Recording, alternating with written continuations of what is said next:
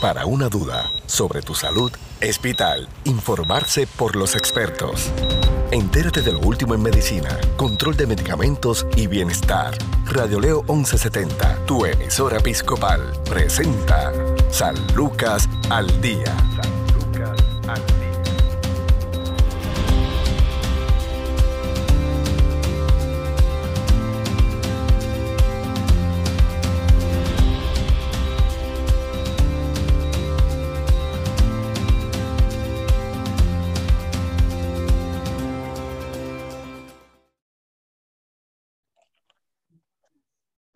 Amigos? Les saluda Sandra Torres Guzmán en otra edición de San Lucas al Día, un programa del Sistema de Salud Episcopal. Hoy hablaremos con la psicóloga clínica Rocío Sayas, directora del Departamento de Psicología del Centro Médico Episcopal San Lucas, quien eh, va a, a enfatizar sobre el tema de la adherencia al tratamiento. Saludos, doctora, ¿cómo está? Saludos, Sandra, un placer hablar contigo nuevamente y saludos a todos los que nos escuchan. Igualmente, doctora, la importancia, ¿verdad? De, eh, antes de, tener un tratamiento eh, a nivel psicológico y la importancia, ¿verdad?, que está en seguirlo, ¿cuáles son los distintos diagnósticos o los diagnósticos que más se eh, están viendo aquí en Puerto Rico? Bueno, Sandra, la realidad del caso es que eh, hemos pasado por unas situaciones bien difíciles, bien particulares para el país, eh, lo que ha eh, permitido que ciertos diagnósticos se den más, aún más, y, y hayan aumentado esa, esa, cantidad de personas padeciendo de, cierto, de ciertos trastornos. Y entre ellos estamos con lo que es los trastornos afectivos, la depresión y los trastornos de ansiedad. Estos son los dos trastornos que de por sí son trastornos que, la cantidad de personas que los padecen es bastante alta, pero evidentemente con las situaciones que han estado surgiendo en el país y a nivel mundial en general, eh, estos dos diagnósticos en específico han aumentado significativamente la cantidad. Eh, es bien importante, ¿verdad?, recalcar el hecho de que para ambos diagnósticos hay tratamiento y en eso vamos a estar hablando sobre la adherencia del tratamiento, pero sí, contestando tu pregunta, básicamente estos dos diagnósticos han aumentado drásticamente. Cuando eh, la situación a nivel emocional es ocasionada por el maltrato, eh, ver a cada, cada, cada paciente es distinto, es un mundo aparte, la manera de reaccionar a las circunstancias de la vida y los retos eh, además de, eh, de, reaccionar también ante eh, situaciones inesperadas o climas que la persona jamás imaginó que iba a enfrentar. Es, es, totalmente distinta, ¿verdad? La manera entonces en que, en que cada uno va a, a ser tal vez tratado. esto, ¿verdad? Pues depende también del nivel de maltrato, el impacto la edad, la vulnerabilidad también de, de esa persona y lo que ocurra también en su entorno. Pero cuando eh, esto es ocasionado directamente por eh, climas y ambientes de violencia intrafamiliar, ¿cómo es que eh, se trabaja primero el diagnóstico y cuál es el tratamiento que regularmente se le da a estos pacientes? Eh, la parte de la violencia, como bien estás mencionando, eh, la forma de manejarlo es bien individual. Va a depender mucho de cuál es el nivel de violencia, cuán marcada está, esa persona con lo que pasó, cuán, cuán severo es ese trauma. Y hay muchos temores en las personas que sufren de ciertos traumas en buscar ayuda, ya sea porque, ¿verdad? Cuando hablamos, por ejemplo, de violencia doméstica, eh, ese proceso de yo hablar, de decir lo que, me está, lo que me está sucediendo, cuando hablamos de violencia en términos del maltrato infantil, los niños eh, manifiestan de forma diferente lo que es el maltrato, el maltrato y las secuelas, ¿verdad? De, de ese maltrato. Así que una... Eh, son cosas son, tipos de maltratos que la persona los va a manejar de manera diferente.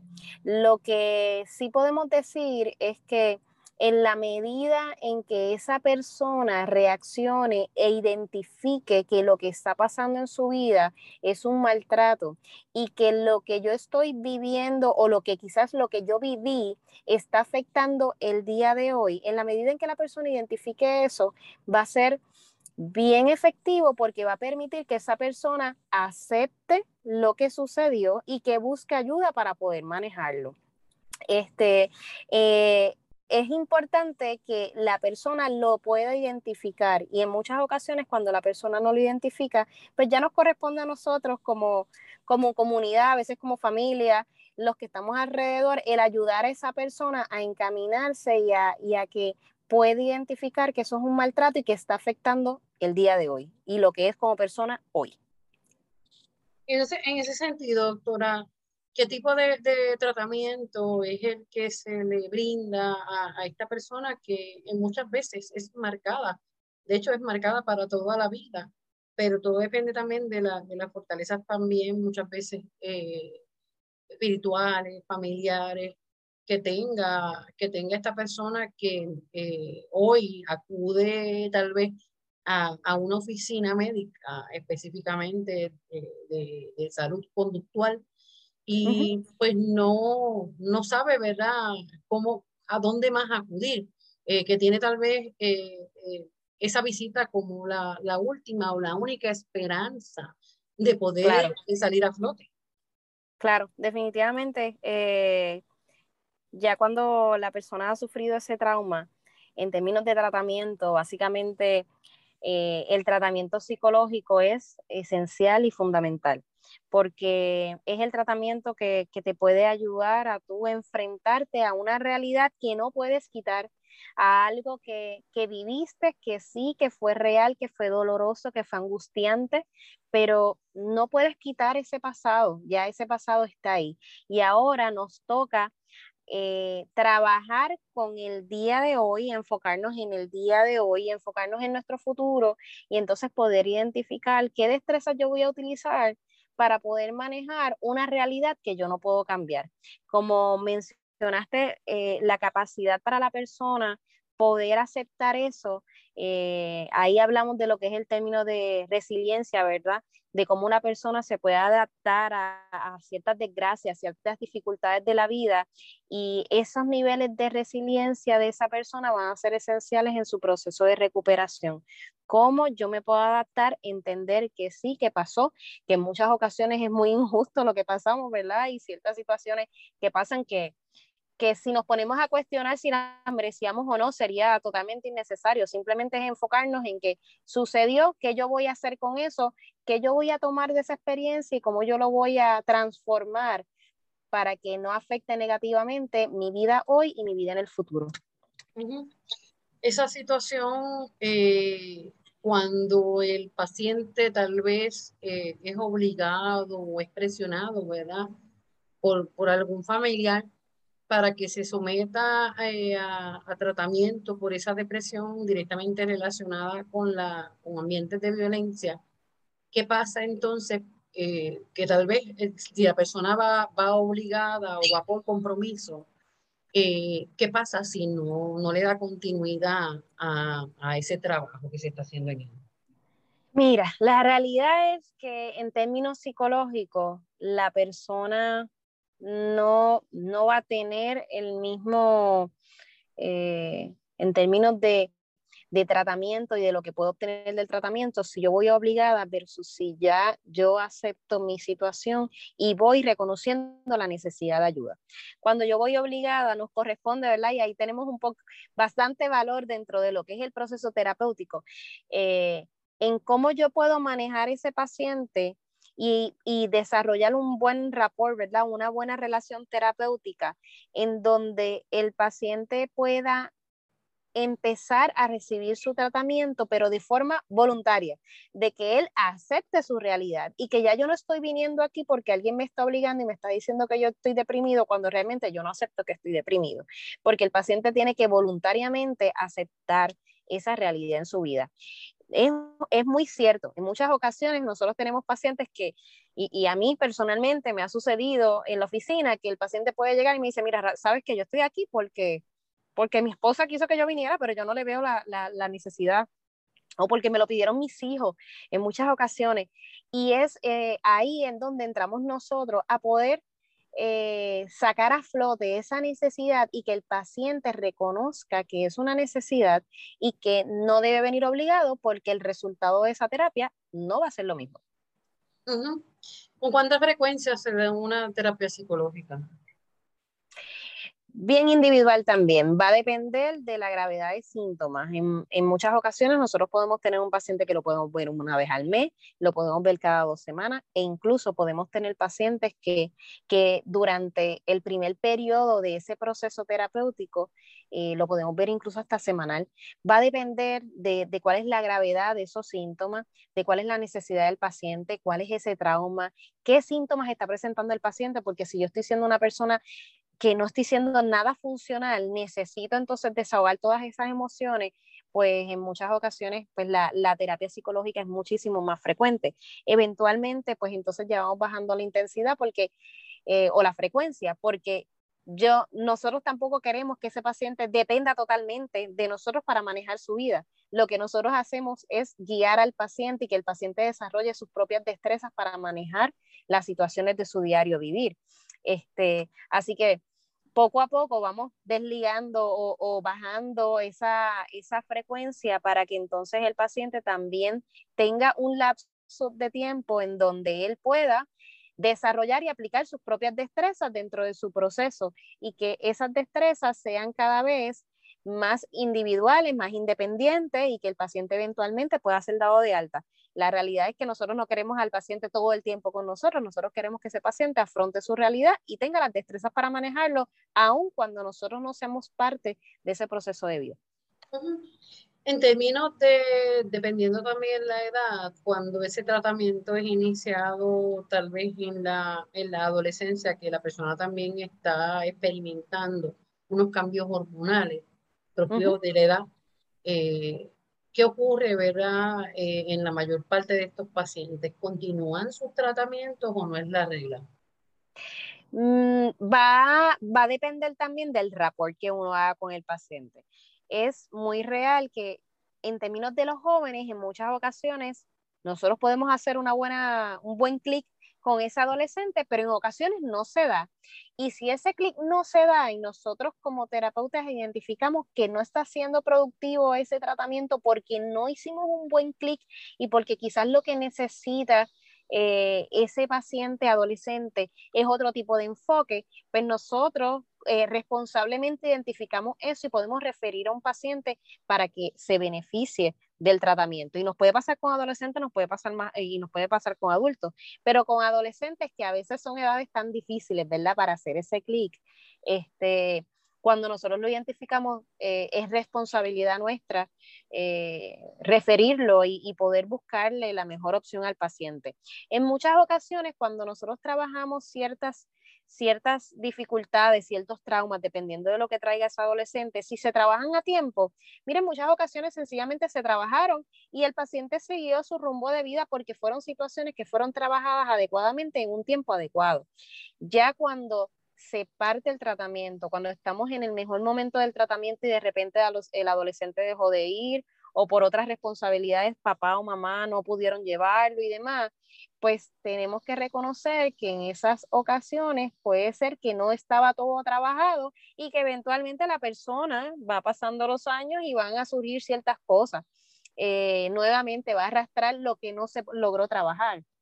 Así que por eso es tan importante la adherencia al tratamiento, el que el paciente pueda terminar su proceso terapéutico, que pueda haber un comienzo, un desarrollo y un final, un cierre de ese proceso terapéutico. Pero no todos los procesos terapéuticos tienen final. ¿En qué condiciones se debe dar continuidad eh, pues, en lo que la persona tenga de vida? Mira, realmente va, va a depender del tipo de situación por el cual la persona llegó a la oficina eh, o, verla al, tratamiento que sea. Eh, va a depender de cuán satisfecho puede estar la persona reaccionando a las situaciones que lo llevaron a la oficina, a quizás ese trauma, cómo, como al principio yo no podía manejar ese trauma, ni siquiera hablarlo, y ya lo puedo hablar, ya, ya yo me siento de mejor, mi estado de ánimo es diferente, y, de, y en ese momento pues ya yo siento que yo estoy estable para continuar mi vida sin necesariamente participar de un proceso terapéutico. De, de, en otras ocasiones esos procesos son muchísimo más largos, en otras ocasiones hay otras situaciones de vida que impactan a ese ser humano y el paciente regresa a un proceso terapéutico, quizás con necesidades diferentes a las cuales tenía en aquel momento. En los pacientes cuando estamos manejando ansiedad, muchas ocasiones logramos manejarla en ese momento, desarrollamos una destreza, el paciente siguió su curso, pero de repente algo sucedió y empezaron otra vez los ataques de pánico y empezó otra vez esta ansiedad este, de forma bien intensa y el paciente regresa. Así que eh, en muchas ocasiones sí existe un cierre y tenemos pacientes que están toda su vida y, ya, y sencillamente eh, es bien importante que mm, reconocer que lo que puede ser un trauma para mí, para otra persona, incluso sin proceso terapéutico, lo puede asimilar de una manera diferente y puede seguir con su curso porque no le afecta su funcionalidad. Así que no, no todo lo que nos sucede lo vamos a asimilar de forma similar y van a haber unos pacientes que necesiten tratamiento y van a haber otros pacientes que no lo necesiten. Así que va a depender mucho, es, una, es un aspecto bien individual de, de cada persona. En términos de, de, por ejemplo, como mencionó, la, la, cuestión de la ansiedad que nos pueda generar toda, todo ese eh, estrés postraumático que puedan surgir en distintas circunstancias de la vida, no necesariamente por fenómenos naturales. Eh, vivimos ¿verdad? En, un estrés constante. Eh, por ejemplo, las personas que han sido también, han sufrido algún tipo de accidente de tránsito, eh, o las personas que han perdido un ser querido a, a, consecuencia de un accidente de tránsito, tal vez también es otra de, la, de las maneras o de las necesidades de, de recurrir y de acudir a, a recibir tratamiento psicológico. Claro. Eh, Ajá, discúlpame. Claro, ¿cuándo eh, o en qué momento? Porque muchas personas piensan que, que no lo necesitan, eh, ya sea, ¿verdad? Porque el golpe emocional fue tan fuerte que no identificó que requería de ayuda psicológica. Muchos ni van tampoco a, a recibir ayuda médica. Eh, por, por ese impacto que a simple vista tal vez no tuvo ninguna consecuencia. Otros sí pierden, pierden eh, lo que es la movilidad. Ah, hay personas que están a punto de perder la vida, otros pierden, ¿verdad? La, la, algunos seres queridos. E, en, en, ese aspecto también eh, el temor tal vez de, volver a conducir, el temor de volver a, a, a pasar por ciertos sectores eh, también de alguna manera inutiliza a la persona y lo amarra a, a, un miedo, a un temor que está ahí, el impacto está, el golpe está, pero lo importante entonces es ver cómo salimos de ese hoyo. Definitivamente, Sandra, definitivamente, eh, cuando hablamos de, de, traumas y poniendo un ejemplo como el que estás trayendo, eventos, traumas de, de tránsito, en donde quizás tú fuiste la víctima y, y, y sufriste de algo y, quedaste un poco mal, incluso físicamente, muchas veces las personas eh, generan este temor de nuevamente eh, conducir o de nuevamente poder hacer las cosas de forma independiente o incluso de sencillamente no montarse en un auto. Este, y ya en ese aspecto, ya vemos cómo la funcionalidad de la persona está totalmente afectada. Eh, en otras ocasiones, el trauma no fue directo para mí, pero yo perdí a un ser querido en ese proceso. Y como bien mencionaste, en muchas ocasiones la persona pasa el proceso y pasa, pasa el, el duelo, pero cuando hay situaciones bien fuertes de duelo, también lo que puede pasar es que la persona en ese momento no lo asimile simplemente parecería que no está pasando nada y eventualmente tiene una reacción tardía a esa, a esa pérdida. Este, y cuando esa reacción se da, eh, ahí es cuando la persona cae en tiempo de que, mira, realmente este ser humano ya yo no lo voy a volver a ver, ya, ya, lo perdí. Y esa reacción tardía eh, puede provocar una sintomatología de depresión y de mucha ansiedad ese es el momento en donde identificamos que esa persona definitivamente necesita ayuda. Esto a veces, esto pasa con frecuencia con los niños, en donde no reaccionan al momento porque no se asimilan las cosas de igual manera como, como, como un adulto. Y cuando, cuando reacciona a esa realidad, pues es importante que los papás identifiquen ese, ese proceso y le busquen ayuda, porque todos necesitamos poder procesar eh, ese trauma y poder procesar esa pérdida de forma adecuada, poderla llorar, poderla, poder expresar todas nuestras emociones, sacarlas hacia afuera, porque es natural que ante una pérdida nosotros tengamos unos sentimientos y unas emociones que se tienen que generar. De lo contrario, van generando una incomodidad y eventualmente puede explotar de una forma totalmente inadecuada. Ocurre, ¿verdad? Con con los desenlaces también eh, inesperados, y lo menciono porque la ley de vida siempre nos, nos lleva a pensar de que eh, a mayor edad, mayor probabilidad tiene la persona de, de, de, pues, de, fallecer, cuando es al revés, que, eh, y nunca estamos ¿verdad? preparados para que sea al revés, nunca un padre está preparado para perder a un hijo, siempre piensa que va a ser al revés, aunque una pérdida no tiene, no tiene ¿verdad? una medida para, para poder eh, analizar cuánto dolor nos deja el vacío eh, por no tener esa persona, como usted mencionó.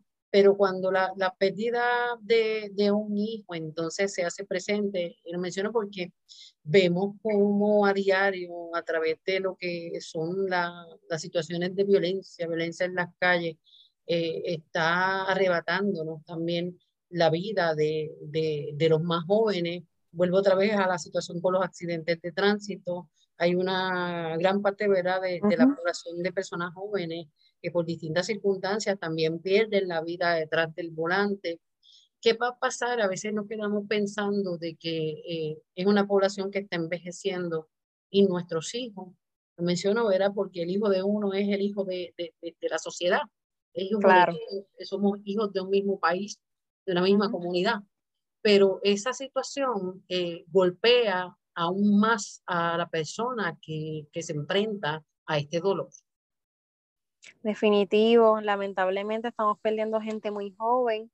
Como bien mencionas, la ley de la, la ley de vida es que venimos, venimos a este mundo y por, por la edad, por, porque simplemente las personas envejecen, pues pues fallecen y aunque se nos hace difícil ese proceso de enterrar y de perder a una persona, pues cuando la persona, pues ya estamos hablando de nuestros padres, ya estamos hablando de, de los abuelos en edad, pero cuando es al revés, cuando estamos hablando de gente joven, es bien difícil el proceso, asimilarlo. Eh, no solamente, como mencionaste con los accidentes de tránsito, lamentablemente la situación de la sustancia, del uso problemático de sustancias está, está está bien terrible, así que lamentablemente ese papá tiene que, procesar una pérdida que naturalmente uno pensaría que no la va, que, no va a pasar porque yo, yo soy tu papá o tu mamá y voy a morir primero que tú.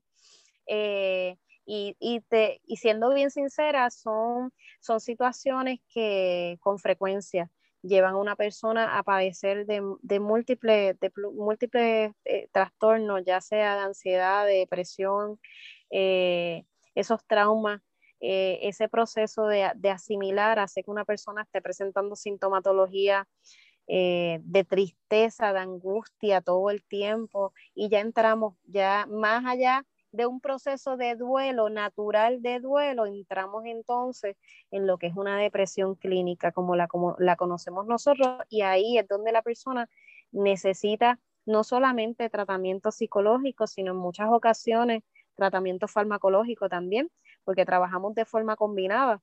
Eh, los beneficios de trabajar de forma combinada eh, son bien positivos y, y, la persona tiene que entender eso. Así que sí, evidentemente, lamentablemente estamos viviendo una realidad bien difícil y que, y que no todo el mundo la puede asimilar y procesar de la misma manera.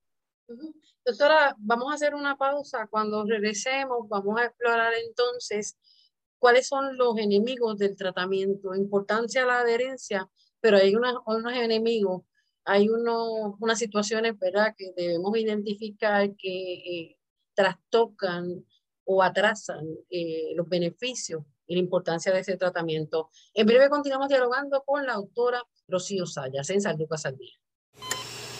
Tu salud no se detiene, al igual tu programa San Lucas al Día por Radio Leo 1170M, tu emisora episcopal. Somos parte de tu vida.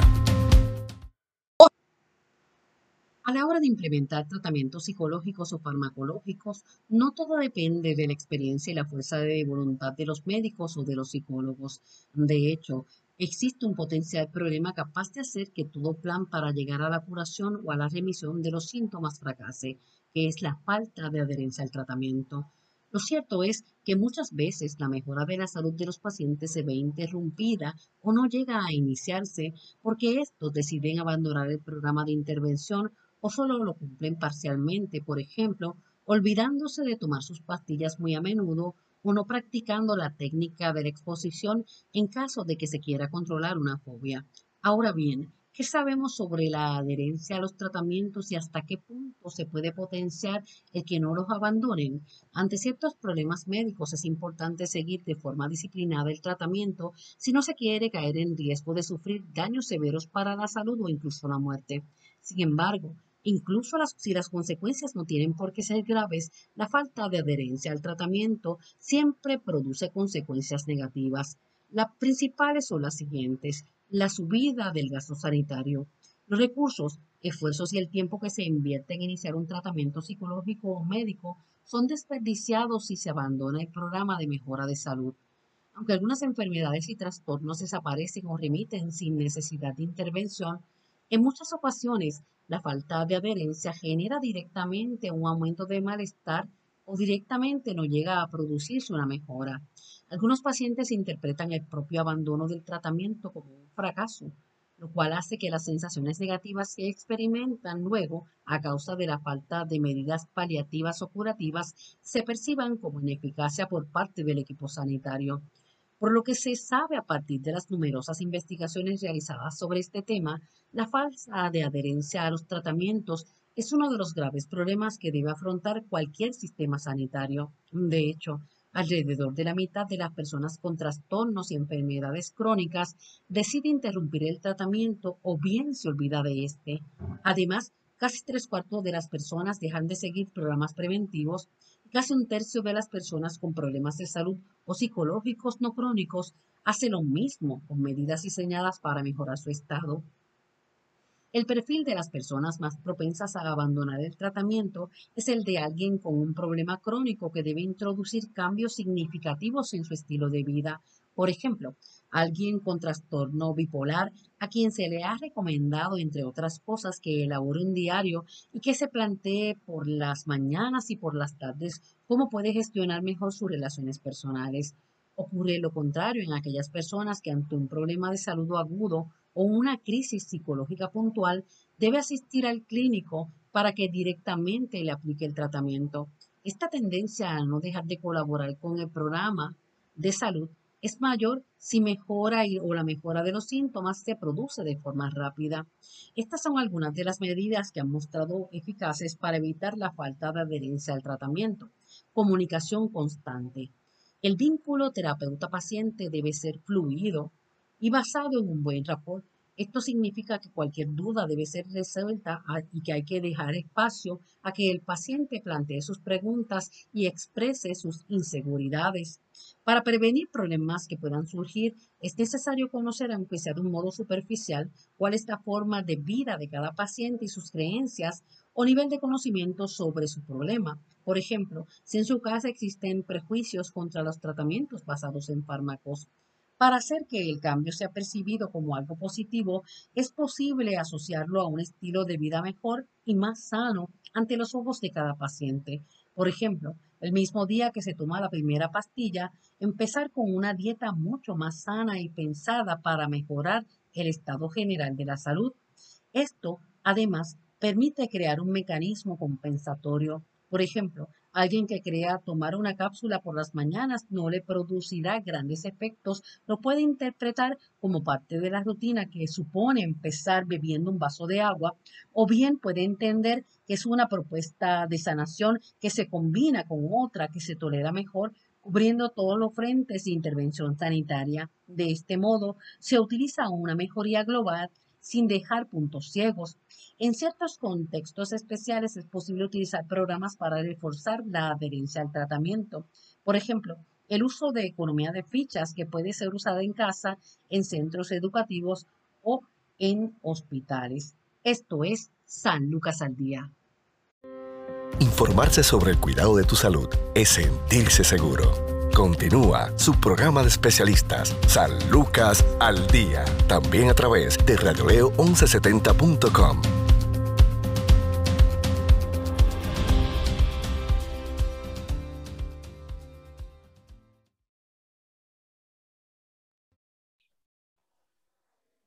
Continuamos en San Lucas al Día, dialogando con la psicóloga clínica Rocío Sayas, del Centro de Salud Conductual San Lucas, eh, y nos está hablando sobre la importancia de la adherencia, de ese apego, de esa continuación de un tratamiento psicológico. Doctora, en medio de todo esto hay eh, ciertos enemigos que eh, atrasan, afectan el éxito de un tratamiento cualquiera, pero en el tratamiento emocional, por situaciones que estamos enfrentando, también nos afectan.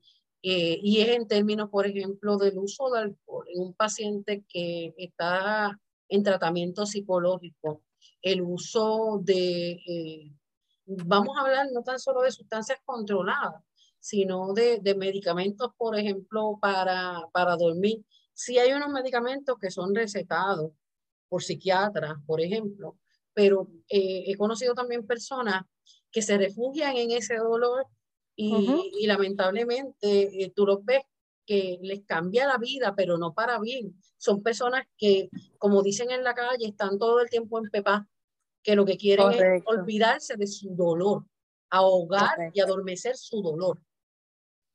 Correcto, bien común, ¿verdad? Y eh, tenemos una, un número bien alto de personas que se están automedicando, eh, de que como, como mencionaste, sí hay medicamentos que son ordenados por el psiquiatra, pero para eso tú vas al psiquiatra y se te receta un medicamento y se te hace un seguimiento y entonces a la misma vez tomas un tratamiento psicológico para bregar y trabajar esa situación, ¿verdad?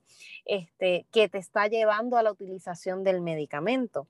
Así que hay muchas personas que se están automedicando y lamentablemente se están sobremedicando. Eh, y como, como mencionaste, sí, en muchas ocasiones se sobremedican para pues eh, para mí es mejor estar durmiendo eh, o simplemente estar sintiéndome que no estoy en esta realidad para poder manejar un dolor que no está siendo bien manejado definitivamente. Así que tenemos un, uso bien alto de personas eh, que, están ingiriendo cierta cantidad de medicamentos que no es la adecuada. la medicación tiene un propósito en muchas ocasiones, por ejemplo, en el caso de la depresión, tenemos medicamentos antidepresivos que ayudan a, nivelar ciertos neurotransmisores en nuestro cerebro, pero de igual manera va de la mano con que yo me enfrente a esa realidad. A veces los seres humanos en muchas ocasiones tienen miedo de enfrentar una realidad porque es sumamente doloroso. Yo no lo quiero enfrentar porque me duele, porque, porque ese trauma está ahí, me dolió tanto que yo no quiero enfrentarme a eso, porque la pérdida está, porque lamentablemente fue algo que fue tan doloroso para mí que yo no me quiero enfrentar a eso. Pero si yo no me enfrento a esa realidad, no voy a poder resolver mis issues, mi sintomatología hay que enfrentarse a eso. Es doloroso, es difícil, por eso es un proceso en donde caminamos de la mano con el paciente, donde el paciente no lo hace solo, yo no me enfrento a esa realidad solo, yo me enfrento en un proceso terapéutico en donde estamos ahí para poder manejar esa crisis y, esos momentos en donde yo me estoy enfrentando a una realidad que yo no quería enfrentarme por el dolor que me causa. Y esa parte eh, a pesar de lo difícil que es, es lo que va a ayudar al paciente que eventualmente mejore. Si no me enfrento, lamentablemente simplemente estoy ocultando como como si barriáramos la tierra y la pusiéramos debajo de la alfombra. Simplemente estoy ocultando el dolor, no lo estoy manejando y no me estoy enfrentando a él. Doctora, también el uso de alcohol en una persona que esté en tratamiento psicológico o psiquiátrico. El uso de alcohol, wow, es, bien, bien negativo en el sentido de que si yo estoy en un proceso farmacológico, el alcohol va a interferir con los medicamentos que estoy tomando, puede potenciarlo, puede sencillamente cortar eh, esa efectividad del tratamiento, del, medicamento. Eh, así que definitivamente es algo que con lo que tenemos que trabajar porque si la persona me va a estar utilizando alcohol a la misma vez que me está utilizando medicamentos, pueden aumentar, eh, incluso la, la literatura establece que las probabilidades de que una persona en ese proceso, en esa utilización de ambas cosas, intente el suicidio es mucho más alta porque yo me estoy desinhibiendo de la, de la realidad. Así que eh, igual pasa o, en términos del tratamiento psicológico, volvemos, nosotros llevamos a la persona que se vaya enfrentando una realidad. Si, si yo estoy en un tratamiento psicológico y constantemente estoy bebiendo alcohol para tapar y poder manejar mi dolor, no estoy haciendo nada, no me estoy enfrentando a esa realidad.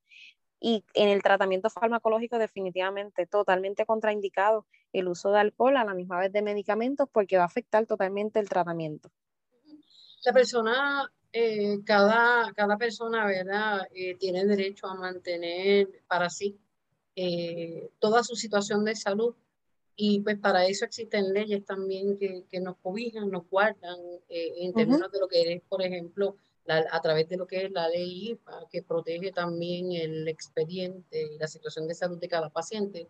Pero cuán importante es que en la medida que la persona pueda, eh, por ejemplo, en el lugar de trabajo, en el núcleo familiar, hacerles partícipe que, que están recibiendo un tratamiento psicológico más que ese, el temor de ser estigmatizado, eh, sino también pues para, para advertir y que, que las demás personas que, que le rodean puedan entender y comprender mm, por lo que está pasando, de alguna manera también que pueda recibir ese apoyo y, y también poder eh, de alguna manera cuidarse de algún tipo de represalia que, que pueda haber, sobre todo en, en, un lugar de trabajo, en, algunas, en algún área de que no puedan entender o eh, el, el, por qué o la razón de cierto comportamiento, cuán importante es mantener al tanto a, a las personas que nos rodean.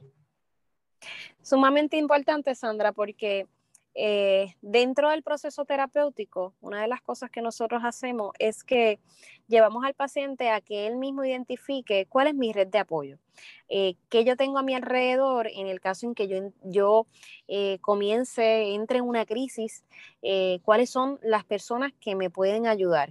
Y es importante que el paciente pueda, pueda expresarle y pueda informar a las personas más cercanas sobre su proceso.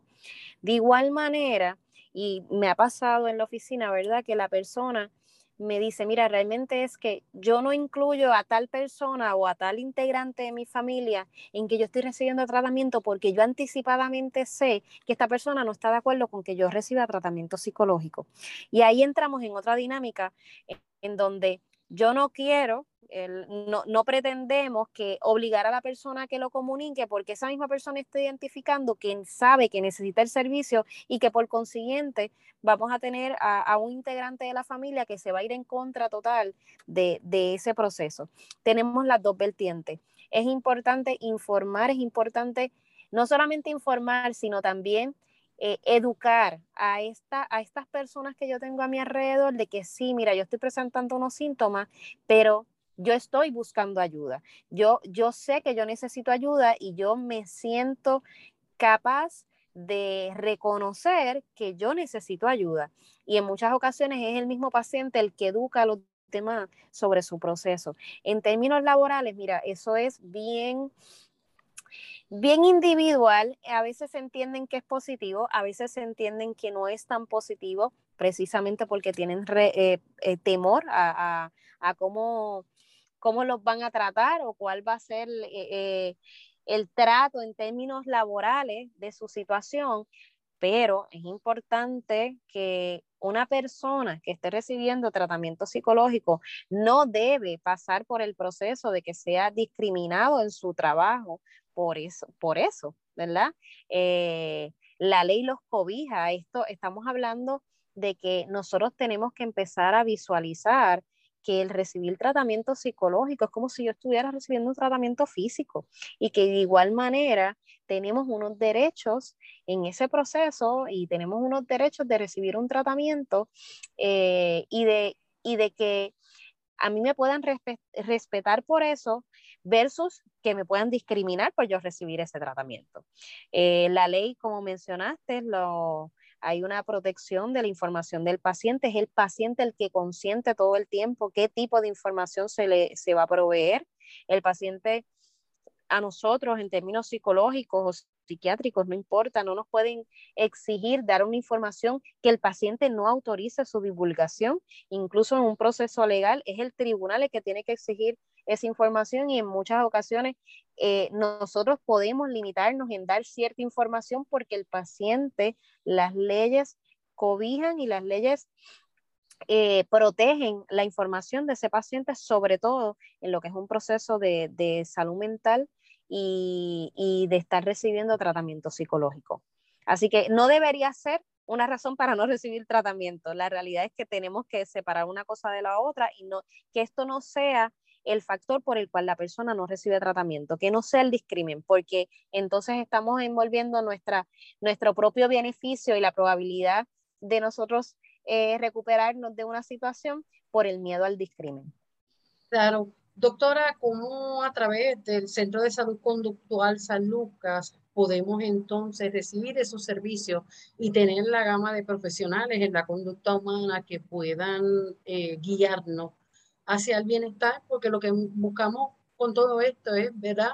Que, que la persona pueda tener calidad de vida, que las personas que rodean a, este paciente también puedan beneficiarse de, de, de esos cambios. Todo, todo cambio eh, en, en, ese aspecto debe ser positivo y abona un clima de paz que tanta falta nos hace. Sí, definitivo. Y nosotros, ¿verdad? En, en, Centro Médico Episcopal San Lucas se han desarrollado dos proyectos bien importantes eh, dentro de lo que es la salud conductual. Eh, el hospital cuenta en estos momentos con una unidad de aguda en donde el paciente es evaluado y recibe tratamiento, se encuentra hospitalizado y recibe un tratamiento por un equipo multidisciplinario.